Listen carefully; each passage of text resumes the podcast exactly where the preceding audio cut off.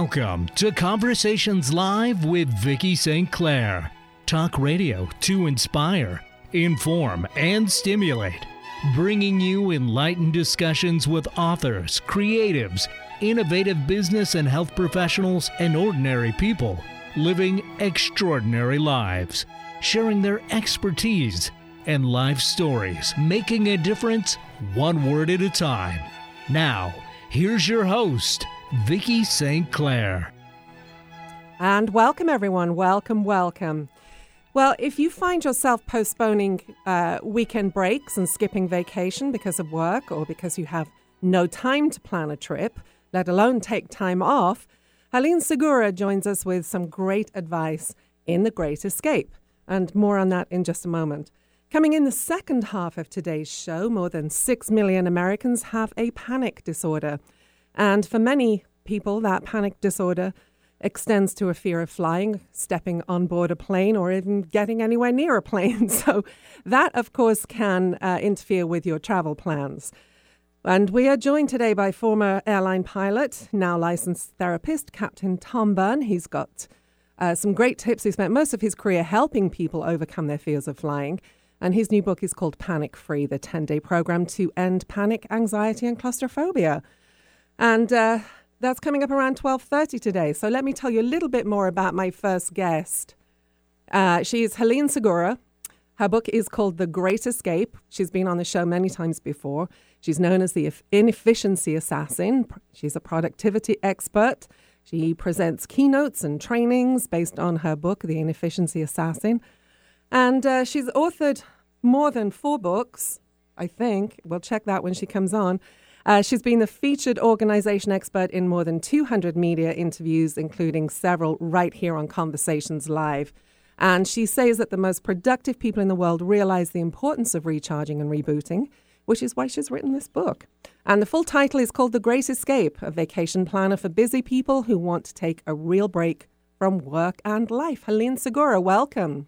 Thank you, Vicki. It's great to be here. It's great to have you back. And um, I, I need my headphones up a little, Eric. I can't I can't hear myself here, so I'm trying to wave at you. I can't get attention. There we go. That's good. Thank you. Um, so, Helen, um, you've been very busy since we last talked. You travel for work, you plan trips with others, you're writing books, you're giving keynote present, pre- presentations. Um, how on earth did you get time to write yet another book? Well, I've been jotting down notes for several years on this particular book. Every time I would meet with a client and they would say, Oh, no, I, I can't take a break. I have too much work to do. Or, No, I can't leave work. Somebody else might get my job. So I was thinking of different ways I could start to explain to folks how important it is to take a break. And eventually I had enough notes to where I just needed to sit down and organize them all into the book format that you see. Well, I want to begin with a few whys, okay? And the first one was why you wanted to write that book. We've, we've got that out the way. But the, the big thing is, I know many people leave vacation days on the table. Uh, these are paid vacation days, days that they've worked, they've earned um, that um, if they don't take them, they lose them. Why are people not taking vacation like they should? Well, there seems to be a pervasive fear that if I go on vacation, if I'm already behind now, I'm going to be even more behind when I get back, and I really just don't want to deal with it. Other folks have tried to go on vacation, but then they just find themselves checking email and checking text, and then it really wasn't a vacation. So, what is the point? So, there are a variety of reasons why people don't go. Basically, what they have not done yet is put their own self care and self health first. Very important. Very important issue. So, um, let's look at um, I think, you know, I was talking with somebody the other day, and they said that in today's world, eh, you know, it's okay to talk about self care and putting ourselves first, but it's not practical where at least where they work and they work in uh, they work in um, Silicon Valley so you can imagine what goes oh, yeah. on down there right but it, it's happening more and more and then there are many people who work in uh, as freelancers and work with companies as consultants and uh, a whole bunch of different names talent, free agent, um, independent, and they don't get paid vacation days. So um, that's also part of the deal when it comes to taking vacation. I think it's a it's a big issue for many people. Oh, definitely. Starting with the second group that you mentioned, those people who are self-employed, they're contractors, they're freelancers. You would have to make sure that you save up enough money to be gone for one week and have that as a part of your business plan where you're actually budgeting out instead of paying to go to a, a seminar or a conference or a workshop, you are paying to go on vacation to invest in yourself.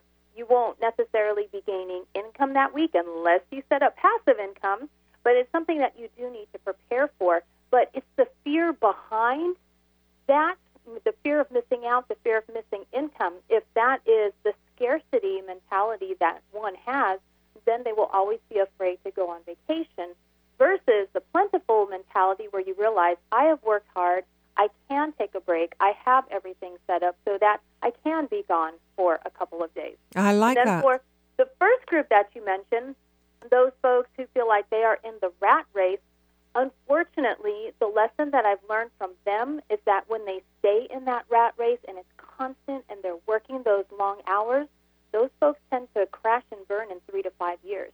So they can keep up that pace nonstop, but eventually it comes to a halt. And they are not in charge of that halt. That is the problem. But if you can be in charge of a halt sooner than that, you will just be so much more productive. Yeah, I, I actually read, I think it was last week, the week before, that um, burnout, work related burnout, has now become a major issue and it's being recognized as a medical condition. Mm-hmm. Definitely. In Japan, there's even a term for it. It's called karoshi, and it's more than burnout, it's death by overwork. Ah. And in Japan, they have seen increasing rates of heart attacks and strokes. And in the U.S., over the last several years, we have seen that same kind of increase. There was a Harvard study that came out a couple of years back. There's been um, a 40% increase in women who have high stress jobs. They're 40% more likely to have heart conditions, heart problems, compared to years before. So, you know, we're, we're becoming a very overworked society. Yeah. And so tell us what the neuroscience shows us about the importance of taking a break. What happens to our brains when we actually take a break? If you're looking at just a single workday, it's simply stopping after 60 to 90 minutes of work, pausing for roughly five minutes, that gives the brain a chance to recharge. And then you can work for another 30, 60, or 90 minutes. There's not an exact amount of time where the brain is working at its full capacity because we are all different and we all approach tasks differently. So that's why we can't say the magic number is 57 minutes and that's when you need to take a break. Right. But studies show that when you do pause multiple times throughout the day, you are far more productive than trying to work 10 to 12 hours straight through. Your productivity just starts to drop off. Yeah, and you've talked about this on our show before. Those podcasts are available, and I took your advice and started taking more regular breaks because I'm one of those who just gets involved in work and just carries straight through. And I found it made a tremendous difference, Helene. So thank you for that. Fantastic. Congratulations. So let's talk about uh, another big issue why people never get away. Simply because, and I can relate to this, um, because every time I wanted to go home and see my mother, and sometimes it was two or three times a year, depending on you know her health and what was happening at home. Um, you've got to pick a day, and there's never a good day to pick. To be quite honest, when Right. when you're freelancing, you've got to just um, kind of pick a date and make it happen. And you say many people never get away just simply because of that. They fail to prepare. They fail to get something on the calendar. Something as simple as that. Yeah, exactly. And that is absolutely key because if we wait and wait for the perfect day, it'll never happen. It's kind of like waiting for the perfect day to get married, waiting for the perfect month to have a child. There is never a perfect time. You just have to pick that day and go for it. And in in the case of picking a day to go see a loved one or picking a day to go have fun, it's really amazing how many times we let the days us Mm-hmm. where we're going to be down for the count. We have to go to the doctor because we're sick. We have to go to the hospital because we have heart palpitations. We didn't plan for that, but we still made time to go to the doctor or the hospital. Wouldn't it be much more fun if you just plan, look at the calendar a couple months from now and say, this is one day where I'm going to go have fun. Yes, absolutely. Um, another issue you say in, in preparation, I mean, this is basic 101 um, planning, but, but it's something we, we don't do when we're, quote, too busy to do. And that's they, people have no written lists. And I found that tremendously helpful myself. I have lists for everything these days. yes, you know, we keep so much stuff in our heads that basically our heads are these cluttered file cabinets. So if we're trying to keep all this information from work, all of the planning that we need to do for a trip, it just gets all jumbled up in there. So if you can have your list in paper form or digital, whichever one you prefer, that's going to help keep you straight on what all you need to do. Now, if you want to get even more advanced than that, then what you do is schedule little appointments with yourself on your calendar for when you're going to actually do those things so that way you're not scrambling at the last minute because you realize, oh no, I still have 10 things left to, to do on my list. Mm. So, if we're working in a seasonal business, we obviously want to take that into consideration too. Um, give us some tips around, you know, what you advise people at a high level on that. I advise them to look at whatever data they can get their hands on. If they're working for a company, then you can go to the sales department, the accounting department. If you work for yourself, you can run these reports on your own. What you want to do is look to see when is most of your revenue coming in because those are going to be your high seasons. And then look for the gaps in there. When are the lowest amounts of revenue being collected? Because if you see a pattern to that, then that's telling you that's a fairly safe time to go on vacation because that will be the time of year I have the least amount to worry about. Just like an accountant knows they can never take off at the beginning of April because right. everything is due April 15th unless they're doing corporate taxes. That'll be due on March 15th and also May. But the whole point is that you look at the cycles within your company and see is there a time where I would have a bigger gap in downtime. However, having said that, you can still take off during the busiest time of the year if you plan ahead for it. Right. Now, let's talk about a couple of sundries that go along with traveling. And travel, travel insurance is something I never used to buy. I tend to buy it these days just because the world's a different place. Mm-hmm. Um, but your views on that, you say uh, you know, a lot of people think it's a rip-off. Some people think it's mandatory. They won't go anywhere without it. Where do you stand on that? It depends on the type of travel insurance that's being purchased. I have found, for me personally, too many loopholes in delayed travel insurance, meaning you are going to be late to something. There is so much fine print in there that is really hard to meet all the qualifications. Right. However, if it's going to be something like a medical cancellation where you can't go on a trip because something has happened medically and you have proof from a doctor, if that insurance premium is going to be less than the change fee with the airline or the ship company or whatever it is that you're using, then it could be worth that travel insurance. So it really just depends on what type you want to get and if that premium will be less than that change fee. Right. Okay. All right. We need to take a quick break. Uh, I'm talking with Helene Segura, productivity expert. She is the author of The Great Escape, a vacation planner for busy people who want to take a real break from work and life. We'll be right back. Parkinson's disease affects as many as 1 million people in the United States. At the Parkinson's Disease Foundation, it's our mission to beat this disease. To learn about the Parkinson's Disease Foundation, or if you want to help support our work, Visit our website, pdf.org, or call us at 800 457 6676.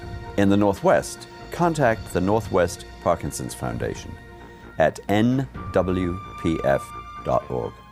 Hi, I'm your host, Smokey Cole Bear, filling in for Smokey because after 75 years of. Only you can prevent wildfires. Turns out there's much more to say. Nearly 90% of wildfires are caused by us humans being careless, dumping our used barbecue coals willy nilly. Guess the song was wrong. We did start the fire. That's why I respect Mother Nature and her trees, whether coniferous or new car scented.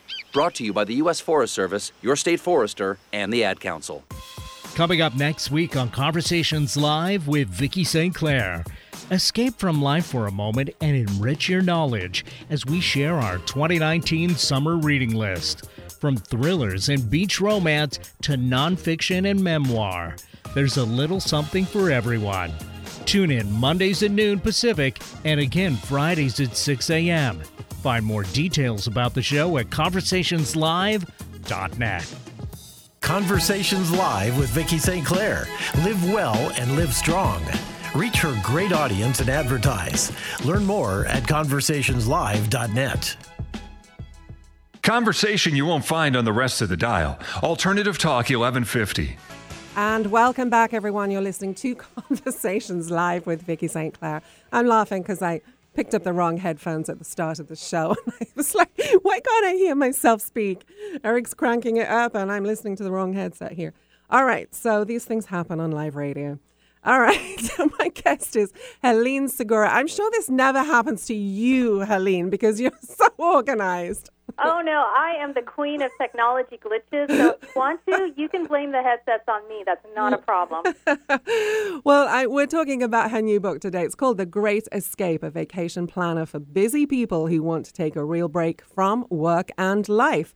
And it's so funny. So many people I've talked with lately, I think we've had great, great days and then a really sunny day. And as soon as we get a sunny day, everybody's like, I need a vacation. and so, the sunshine. yeah. One of the things you um, talk about is, you know, at the end of the book, you said, don't um, put off your dream vacation. Uh, just plan it. Start planning it. You were, uh, I think it was 2008, and you were on a trip in Turkey, a Rick Steves trip of all things, and you met a couple who were planning this fantastic anniversary thing, and so you did something very similar. Tell us about that. It sounded fun. Right. Uh, they were talking about how every year uh, this one couple who they know plans this huge vacation in a chateau or a villa somewhere in Europe. They fly all of their friends out and they have this wonderful weekend celebration. And my husband and I thought, well, we want to do that, except we can't afford to fly our friends out and we can't afford a chateau or a villa, so how can we modify that? And one day we were watching a movie called A Good Year with Russell Crowe, and we realized, you know what, we want to do exactly that. We want to have a, a family and friend dinner in a vineyard. So what we did was a couple of years ahead of time, we let all of our family and friends know, save up for your family vacation in Provence because we're going to have a big dinner here on this night. So everybody could do their own thing. There wouldn't be any fighting about, I don't want to go to a museum or I don't want to go over there. So they showed up on that evening, and we had the most glorious time. Mm. We joined up with another couple. Their anniversary was 10 years uh, more than we had. So they had 30 and we had 20. And it was beautiful. There were 26 of us. We just relaxed the whole evening, drank wine well into the night, and everybody did it on their own budget. So these wonderful bucket list trips are totally possible if you find a way around your finances. Right, right. And what wonderful memories you're building too. So I want to talk about traveling with other people because this can be wonderful and this can be uh, hair tearing. So, um, you know, I've always, if we've traveled with other people, we always say up front, yeah, we'd love to do that with you. Um, but we also like to go off by ourselves occasionally and do stuff. So don't be offended if we want a day to ourselves. How, how do you advise people to handle that kind of situation? Because I exactly found as you did. I, is I found even if you do that, Helene, some people will still get offended. oh, but you know what? If they're going to get offended by that, then oh my goodness, you're not going to have fun on your trip, and they're probably not close enough friends to travel with. Mm. But you set those expectations ahead of time. You're very clear about it. You didn't say anything mean like, you know what? There's only going to be so much we can stand of you, so make sure we're free on this afternoon. Instead, you say it nicely. We just want some alone time. And anybody who is a friend will be understanding of that. When we've traveled with other people, we let them know this is our itinerary. You are more than welcome to join us, or you can do something totally different. It doesn't matter. But would you like to meet up for a meal at all during the day? If so, where, what time, all of that good stuff. So that way, everybody has the freedom to choose whether they want to hang out for part of the day, all day, or not at all if you don't set those expectations ahead of time, then it'll just turn into a mess. Right. We are living in very different times right now. I know you were in London, uh, or your father was, you were trying to reach your father uh, the day that there was a, a, driver who ran into pedestrians in uh, Westminster in London. Um, these are things that we do have to take into consideration now. We don't want to be paranoid about it, but what advice? I mean, you've got some great advice in the book here. The first, obviously, is don't look like a tourist. Right. Um, we hear that even here in, in the States. You know, if you go to Florida on vacation or California, wherever, don't look like a tourist because somebody's watching you somewhere. But um, there are other things that we need to take into consideration maybe when we're flying internationally. So, share some of your safety tips with us. Uh, one of them is after not looking like a tourist, also making sure that you have an idea of where you want to go. And if you feel like you are completely lost, just step into a coffee shop, step into a business so you're not out in the middle of the street with a map, a map that screams, I am a tourist, I am distracted, you can pickpocket me now. So just plan to get lost and not get upset about it, just step into that coffee shop. Uh, the other thing is to also have a meeting point at some time during the day, just in case anything happens. So, in the case of me traveling with my dad, when I went to go work and he went to go sightsee, we knew that we had a time and place we were going to meet up in the evening. So when I couldn't reach him, when there was mass chaos and London was shut down, we knew what time and where we would meet up. And you know, it, it was a little hairy until we got there, but at least we know that that other person would show up there. So having that backup plan is also key. Uh, you can also go as far as carrying around the embassy or the consulate information with you. So if you do have an emergency and you need to get over to the embassy, let's say you lose your passport or it's stolen, you have that contact information right away and you don't have to lose any time trying to look that up. Right, right. You can also enroll with the uh, it's the, the STEP program, the Smart Traveler Enrollment Program. Um, yes, you can. Have you actually done that? I'm wondering how effective that is. Yes, I have actually gotten travel notifications for upcoming trips, which can be a little disconcerting because they give you warnings. Uh, London is at stage two, Paris is at stage four, orange, and so it can be a little frightening at first. So I believe you can opt out of those particular notifications. But the mo- more important part of signing up is that if something happens to you over there, then the government has a record of where you're traveling to. So your family back in the States can get in touch with that department and they can help locate you overseas. Yeah. And back here, you know, one of the things that um, increased with social media was um, burglaries at home while people are away on vacation. Mm-hmm. So um, I very rarely post in real time. What do you tell people about that? It's a personal decision, but for anybody who is traveling with me, I politely request that they do not tag me in any of the photos because I feel the same way. Um, I know that safety should always come first, and even though I want to have fun in the moment, I can still enjoy that moment without having my picture up on social media. I don't want people to know when my house is empty. Um, because to me that's just uh, a welcome invitation to come on in and break a window. Yeah. So I yeah. just ask that they tag me after they get back home. Okay, good advice. And so, you know, there are other reasons that we might not be able to pull off a vacation other than work or fear of, you know, coming back to that backlog, being away from, you know, FOMO, the fear of missing out at work.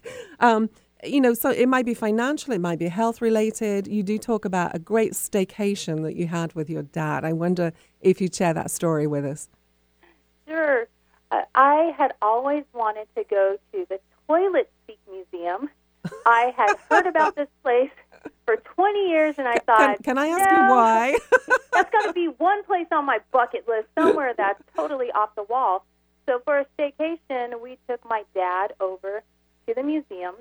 Uh, one reason in particular I wanted to go sooner rather than later is that the owner was 97 years old.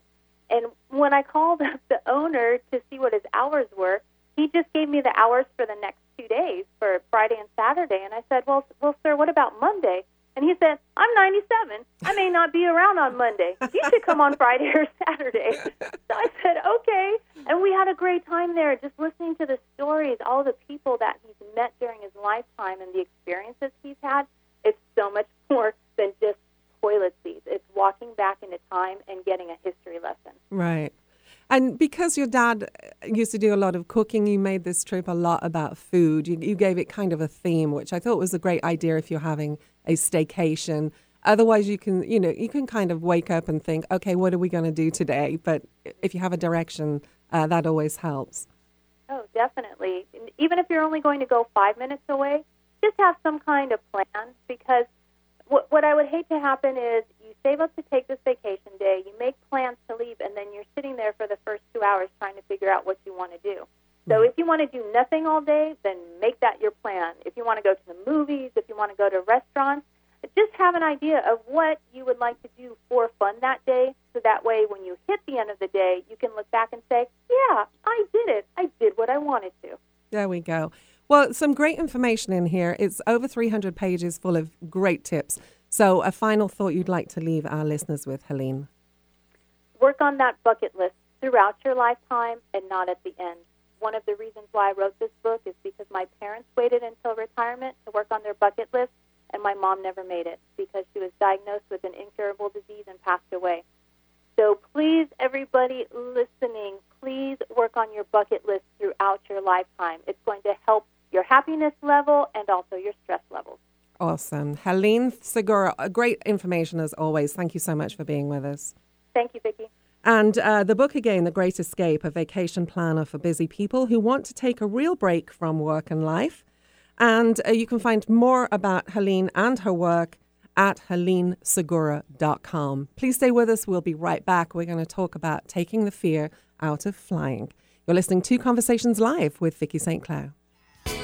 180 over 111, and I had a stroke. I couldn't speak or walk. 150 over 90, and I had a stroke. This is what high blood pressure sounds like. You might not feel its symptoms, but the results from a stroke are far from silent. Get back on your treatment plan or talk with your doctor to create a plan that works for you. Go to loweryourhbp.org. Head to toe, everything's changed. Brought to you by the American Stroke Association, American Medical Association, and the Ad Council. This is Martha Norwalk every Sunday morning beginning at 9 a.m. Thanks in part to Anti Icky Poo, the product that gets the stink out. We cover the world of animals. This week, June 9th, it's Harmonic Energy Shifting Sunday with Jude and Paul Ponton from the Whispering Dragon Center in the studio. They'll have their acutonic forks and chimes, Tibetan bowls and bells, Pua Didge and Rattle ready to do free remote treatments for you and or your animal friends. So plan to join us and give us a call on Martha Norwalk Animal World Sunday morning, 9 a.m. to noon, right here on Alternative Talk, AM 1150. Let's see if I. I guess that. this just isn't working. Knowing you have a great idea for a book is one thing, writing it, another. So, what's stopping you? Maybe you can't find time. Maybe you don't know where to begin. Maybe you wrote a couple of chapters, then disappeared down a rabbit hole. Or maybe you'd rather someone else write it for you. Partnering with the right coach or ghostwriter can make all the difference between talking about your book and finishing your book. As an award winning writer and strategic consultant, Vicki St. Clair's storytelling credits span from business, health, self help, and memoir to New York Times and USA Today best-selling anthologies. Vicki partners with people just like you at the exact level you need, whether you need a little encouragement, editorial guidance, or full-blown ghostwriting and consulting services. If you're serious about telling the story you know is inside you, stop procrastinating. Let's get your story down on paper. Contact Vicki today. Email Vicki at VickiSt.Clair.com or call 1 800 495 7617. See more about Vicki and her work at VickiSt.Clair.com. Oh, yeah, that could work. Conversations Live with Vicki St. Clair. Inspiring, innovative, and a great place to advertise. Learn more at conversationslive.net. An alternative to everything else on your radio dial. Alternative Talk 1150. And welcome back, everyone. Coming up next, we have Captain Tom Bunn joining us. His new book is called Panic Free. Uh, Tom Bunn is a licensed therapist and leading authority on panic disorder and the founder of SOAR Inc., which provides treatment for in flight panic sufferers. He's a regular contributor to Psychology Today And uh, the author of this book, as I said, it's called Panic Free The 10 Day Program to End Panic, Anxiety, and Claustrophobia. Tom Bunn, welcome. Thank you, Vicki. Uh, pleased to have you here and appropriate because I know so many people who are really quite afraid of flying. But before we get there, I just want to take a little look at your career for a moment because you've had a very interesting background. You were a former U.S. Air Force captain who flew Air Force's the Air Force's uh, first supersonic jet fighter, the F 100. Then you became an airline pilot. I just heard before we came live. At some point, you worked in radio. So, um, and now you're you've been a therapist for quite some time. Um, how did that How did that go round in that circle there? How did you become a it, therapist? It really started at Pan Am. A pilot had a course on fear of flying there. I worked with him as a volunteer, and on at the end of the course, we actually took a flight with uh, with the fearful flyers, and we had told them that breathing exercises would take care of their emotional state. Didn't work. many of them were sitting on the on the plane during the flight, doing their breathing exercises, having a full blown panic attack, and it, it was an awful experience to be helpless, uh, unable to help them in any way. So that's where it got started. I, I, I just felt like you know, it's pretty easy to explain to people how safe flying is physically, but it wasn't safe for them emotionally. And that wasn't easy to fix. Right. Cognitive therapy is, it was, was big, still is big, but the problem with cognitive therapy, that didn't work in this situation because in a panic attack, you're completely overwhelmed. You don't have any cognitive availability to add something else that you should do to try to get rid of the panic. So it took quite a bit of time to figure this out, but we had to find something that would work automatically right. and and kick in and stop the panic before it could really get started. Right. Um, so, I mean, you come from great experience to do that, and I'm um, surprised nobody's really looked at that before. Um, the, according to the Anxiety and Depression Association of America, they, they report that 6 million Americans have panic disorder. Um, and you say, and, and the most commonly used therapy is cognitive behavioral therapy, which you just said doesn't work with everyone. And according to the notes I have here, that only stops panic in one out of seven people. And um, drugs they prescribe are often highly addictive. So um, it's good to have a natural um, therapy here. So, um, mm, yeah. And not only that, it works more effectively.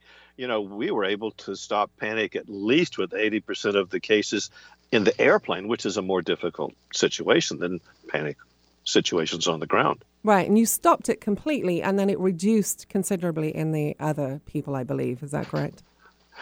Yeah, it did. And we hadn't even tried to deal with panic on the ground for years. It was just recently when I realized that, uh, you know, I had thought that cognitive was effective on the ground.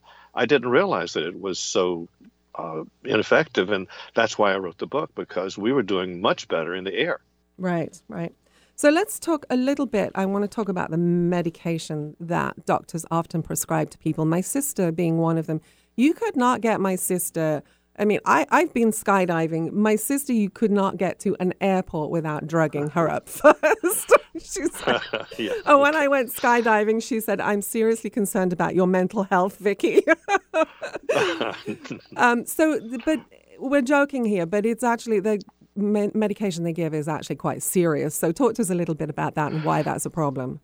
Well, benzodiazepines, uh, Xanax, Ativan, they really are very addictive. Uh, they're so difficult to get off of that the Veterans Administration has banned them, except for people who already own them. They won't provide new prescriptions for them.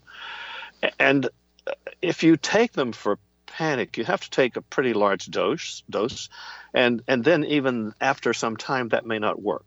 And a few people have told me that they tried using them for panic attacks and it made things worse. So uh, it it varies from person to person. Right. You may find it helps, but it may help only temporarily. And if it does, then you still have this problem if you someday need to come off of it. It's very difficult. Right. So I want to understand the difference between anxiety and, and panic. You say that they're, they're different, but it, does anxiety lead to the panic attack? It could. You see, in anxiety, a person is afraid of something that might happen. In a panic attack, the person believes it is happening. And not only that, it, that something awful is happening, but there's no escape. They can't get away from it. They're trapped. Right. And so, what does that look like? Let's talk about what a panic attack looks like because people, you know, say, oh, I'm hyperventilating, I'm having a panic attack. No, that's not necessarily true. There's more to it than that. Well, right? there's, that's one of the main symptoms. You could have pounding heart, you could be sweating, you could have some kind of experience that, that it's like that's a plate glass between you and the and the world. Reality is not what it's supposed to be, or even an out of body experience where you're looking at yourself from outside, and of course, a lot of body tension. Right, and you talk about. Um, and you talk about when we're kids and we have this relationship with our, our nurturer, our caregiver, and how we learn to um, be calmed by them. And if we if we don't have that, if we don't have somebody who's calming us as kids, um, it doesn't teach us to um, to take things in our stride. Basically, uh, you can put it in more clinical terms. Um, but does it always start in childhood, or can it come at any point? I, I don't think it always starts in childhood, but I think the, the the question is, you know, we all have the computer hardware to calm down. It's called the parasympathetic nervous system. We're born with it, but we are not born with any software to make it operate. That's why we depend, you know, an infant depends on its caregiver. And and what does the caregiver do? Presents their face. They talk to the baby. Baby doesn't understand those words, but the quality of the caregiver's voice activates the calming system. And then touch, being held, being caressed. So those three things are the the, it's the software that activates the calming system. And the question is is this going to be reliably enough given to the child when it needs to be calmed that it becomes serendipitously a program that the child's mind kicks in when needed? Mm-hmm. And so you talk about automatic down regulation. You say that's what normally mm-hmm. keeps the imagination from taking over um, and when those stress hormones are released, uh, it helps us, you know, we, we get to a point where we can't think, so we do it automatically. Just explain that a little bit more, if you would. Well, yes. Right now, when we're cool, calm, and collected, we can easily tell the difference between something that we're perceiving, something that's going on around us, versus something that we are remembering or imagining. But when we start imagining something awful might happen, if that triggers enough stress hormones, the stress hormones stop us from being able to recognize that this is imagination. You see, the way we notice, ordinarily we notice whether we're imagining or perceiving. Right. We kind right. of look inward. But if we get enough stress hormones, we stop looking inward. And when we do that, whatever's in the mind is accepted without question as this is happening. And that's why a person can, for example, this may sound far fetched, but people start thinking about a flight that, that, that they're going to have in a few days. And they think, what if my plane crashes? That thought releases stress hormones and they become sure their plane is going to crash mm-hmm. because they feel it. That's that can happen in panic with, for example, pounding heart, difficulty breathing. Um, a lot of times we're told that panic can start with a person who has mitral valve prolapse, which is not a terribly serious condition. It's just that you have this feeling of pounding heart once in a while. And that can kick off a panic attack just because the person says, oh my goodness, I'm having a heart attack. Right, right. And so, okay, so we've identified what starts that and stuff. So let's take a quick break because when we come back, I want to ask you um, how we can get to resolve this because you, you, you're quite a few people here of, of their panic attacks and fear around flying. My guest is Captain Tom Bunn. He's joining us from via Skype today, and his new book is called Panic Free: The 10-Day Program to End Panic, Anxiety, and Claustrophobia. You're listening to Conversations Live with Vicki St. Clair. We'll be right back. Hi, this is Vicki St. Clair. You know, despite the bad news we hear every day, there are people and organizations focused on making a difference. And one of those organizations is right here, the Seattle Beagle Rescue. It's dedicated to saving homeless beagles, placing them with loving, committed families. Beagles arrive at Seattle Beagle Rescue from shelters, from the streets, and from private homes. And because it's a volunteer run organization, they depend entirely on the kind hearts and generosity of the community. Learn how you can make a difference by helping to save beagles. Go to Facebook at Seattle Beagle Rescue or call 425 381 3792. That's 425 381 3792. Coming up next week on Conversations Live with Vicki St. Clair. Escape from life for a moment and enrich your knowledge as we share our 2019 summer reading list. From thrillers and beach romance to nonfiction and memoir, there's a little something for everyone. Tune in Mondays at noon Pacific and again Fridays at 6 a.m. Find more details about the show at conversationslive.net. At Sundown Communications, we find that most of our clients are brilliant at what they do, but they lack the time and resources to write and create business messaging that delivers results. That's where we come in, providing a diverse range of professional copywriting services for fresh strategic web content, PR, advertising and promotion, marketing, speeches, and much more. Call us today so you can focus on what you do best, and we'll do the rest. Call 800 495 7617. That's 800 495 7617. Conversations Live with Vicki St. Clair. Innovative business leaders know to advertise here. Learn how affordable it is at conversationslive.net. Seattle, Tacoma, Antwerp. That's right. We're streamed worldwide on our app and on the web at 1150kknw.com. And welcome back, everyone. You're listening to Conversations Live with Vicki St. Clair. My guest in this segment is uh, Tom Bunn. He's a former airline pilot. He's worked extensively with uh, people to help them overcome their fear of flying. And his new book, which helps people, uh, regardless of where they are, with uh, with panic, anxiety, and claustrophobia, is called Panic Free. And he has a 10 day program at the back of this book uh, to help people through that. So, Tom, we looked in the beginning uh, segment at some of the things that cause uh, or what's going on in our body and what causes panic. And I want to look now at how we can start turning that things around. And you say that the one of the first things we need to accept is that arousal is normal, and we yes. we need to think about that before we have a panic attack. So. it's nice, easy for us to say as we sit here not having a panic attack. But, you know, we were talking about how a caregiver calms the baby who doesn't have ability to calm down face, voice, and touch.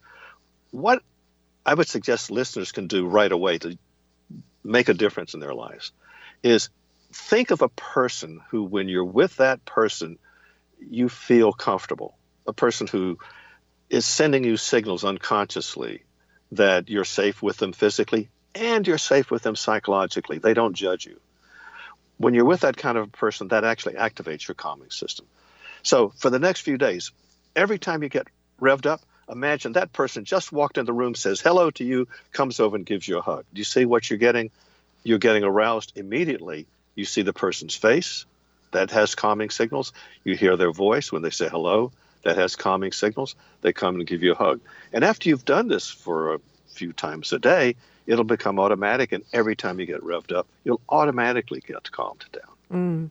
Now, is that what you call uh, establishing oxycontin, oxy, oxytocin producing links? No, this this is down regulation by activating the parasympathetic nervous system, our calming system. The other thing we can do if we know of a situation where we are triggered, we can link being in that situation to being in an experience where we produce oxytocin, which is related in one way to reproduction.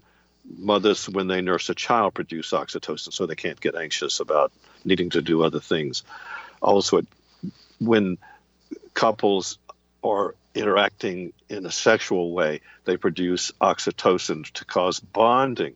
So if we can then link a situation that produces oxytocin to a situation that causes anxiety, we can change the anxiety potential. Okay. And so, uh, and we get that, we get oxytocin releases when we're cuddling our pets, right? Too. I mean, That's right. This is yeah, why pets exactly. are so good for us. so, um, let's look at some of the steps in this in the in the ten day program. We won't go through all of them, but um, what do you say on on day one? You talk about controlling panic and claustrophobia. Claustrophobia is something that I don't like. Um, I feel it. I used to scuba dive, but I didn't last very long because I um, I wanted to have a panic attack under the water, but I knew if I did, it would be a bad thing. so, well, every time you every time you get stress hormones re- released, you get the feeling that you need to escape. Yes. And if you believe your escape is blocked, then you could panic. But in any case, what we can do, if you have a situation where you are concerned you might have panic, you take that situation and you break it down into component parts. For example, you wouldn't want to go to McDonald's and have a Big Mac and try to swallow it whole. You take little bites. So you take, for example, an MRI uh, experience. You're going to make a reservation uh, for an appointment. You're going to actually get there. You're going to check in, uh, go to a room, put on a robe, go into the place where the machine is, and so on. You take those steps, maybe a dozen different steps, and pretend that you are with your pet or with your lover or nursing your child or holding a newborn child. Those are situations that produce oxytocin. And you want to go like Pavlovian psychology. You just want to link together the situation that up until now triggers stress hormones and make it trigger calming hormones. Mm-hmm. Um, so when you're when you're talking about the linking exercises in the book, the oxytocin linking exercises, um, h- how long does it take for that to become habitual, if you will? Be- before it, it, before takes about go ahead. It takes about twenty minutes to get through the exercise uh, to link it to each of the steps of the thing you're going to be doing, and after you've done it for two or three days it, it, that's enough for the links to be effective. Hmm. And so you lay all this out in the book. So do you recommend that people um, go to a therapist and do it with them for the first time, or just follow the instructions in the book? The instructions in the book are fine unless you don't have anyone in your life who you really feel totally calm with and accepted by. Occasionally, when I ask a client, do you have anyone in your life who, when you're with them, you feel your guard let down? When you feel your guard let down, that's when your calming system is kicked in fully. If you don't have that kind of experience, find a professional. They're supposed to give you that experience. They're supposed to accept you completely. And if you do get the right therapist, someone who you do feel completely calm with, you can link to that person's presence and even go through the exercises with them. Mm-hmm. Uh, I want to talk about um, unconscious procedural memory and um, how effective that is, what it has to do with reliving panic. And you describe it as something like, you know, when we first drive a car, we have to concentrate on every single thing. And then when you've been driving a few years, you suddenly think, oh, how did I get here? I don't remember driving up here. yeah, you can have a conversation with someone who's driving the car. It's kind of your mental autopilot. We sometimes say people rise to the occasion. But in a life-threatening situation, we we we believe that people don't really rise to the occasion; they descend to the level of their training. So people who are going to do really high stress jobs, you can't depend on their thinking to be really accurate when highly stressed. So they learn procedures. Problem A, procedure A, problem B, procedure B. And you actually do it repeatedly so it becomes stored in the mind and you can virtually do it in your sleep. So you want those things to be able to kick in when you need them. That's why we set up this exercise to train the mind to step in when you're heading toward panic and actually stop the panic before you're even aware it's approaching you. Right. Do you think, um, I mean, from your experience working with people on this, is this something we need to keep practicing, or once we've kind of mastered it, does it stick with us? Well, what I tell people if it's an airplane, if they haven't flown for a while, it would be good if they do the exercise uh, for two or three days before their flight just to warm it up to make sure those links between being on the plane and the calming things are active.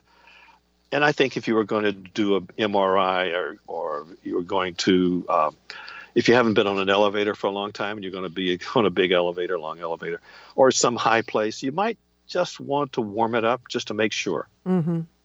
I have to say, um, you know, I credit yoga a lot for uh, me staying calm in situations that I've been in where everybody else is freaking out and panicking. Um, I've been doing it since I was 16 on and off. And I think that tapping into your mind, body, spirit kind of uh, practice, uh, you just kind of go into that automatic gear as you as you were talking about earlier. You didn't call it automatic gear, but you know what I mean. Well, yeah, and it's amazing how relaxed you can get in in yoga. And one of the things that in some methods of yoga or some schools of yoga is where you learn to accept anything that comes into your mind instead of being shocked by it. Yeah. So, a final quick thought you'd like to leave our listeners with today, Tom? Well, I, that you don't need to put up with panic. It's not something that uh, we can't fix, and you can fix it without having to use drugs. You can fix it with probably without having to go to a therapist. Yeah. Anyway, give that a try, and if you do need a therapist's help, there is a part of the book that's intended for therapists to take a look at to be able to help you with it. Yeah, some great information in here. I appreciate uh, you being with us, Tom. And I, I want to make clear we've talked about flying a lot here because we were talking about travel before, but it, this book is specifically uh, written for anybody who has program, uh, who has, excuse me, panic, anxiety, and claustrophobia. It's called Panic Free, the 10 day program to end panic, anxiety, and claustrophobia. And you can find out more about uh, Tom and his work at panicfree.net. Tom Bunn, thanks for being with us. Thank you, Vicki. And uh, that's it for us for this week. We'll be back next week. We're going to uh, share some summer reading with you. Um, hopefully, we'll get some more sunshine. it's a bit cloudy today, but we it's been beautiful. Uh, and uh, Seattle is certainly a wonderful place to spend some time reading a book outdoors in the summer. And uh, you can find me at conversationslive.net if you have questions, feedback, or comments on today's show. You can reach me there. You can reach me on Twitter at Vicki St. Clair and Facebook at Conversations Live with Vicki St. Clair. We will see you next week. Until then, live well, live strong.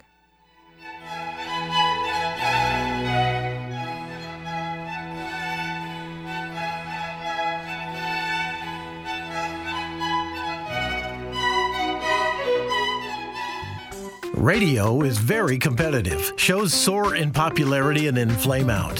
Sometimes, however, a real connection is made with an audience, and success blooms year after year. For over a decade, Conversations Live with Vicki St. Clair has built a loyal following thanks to inspiring and stimulating conversation. Longevity, loyalty, exclusivity. Smart advertisers seek it out. With Vicki's valuable audience, the search is over. Discover the affordable, effective ways to advertise your business. Log on to Conversations conversationslive.net. That's conversationslive.net today. Are you ready for something real, raw, upfront, and honest? Then tune in each Wednesday at 2 p.m. right here for Love from the Hip. I am spiritual hypnotherapist, master esthetician, and the host, Sakura Sutter. This show is unlike anything you have ever heard and was created to help others to help themselves. Hear me follow up with guests I have hypnotized and see how it has improved their lives. I will also spotlight amazing people from around the world, their skin tips, live readings, and answers to life's burning questions. Join us each Wednesday at 2 p.m.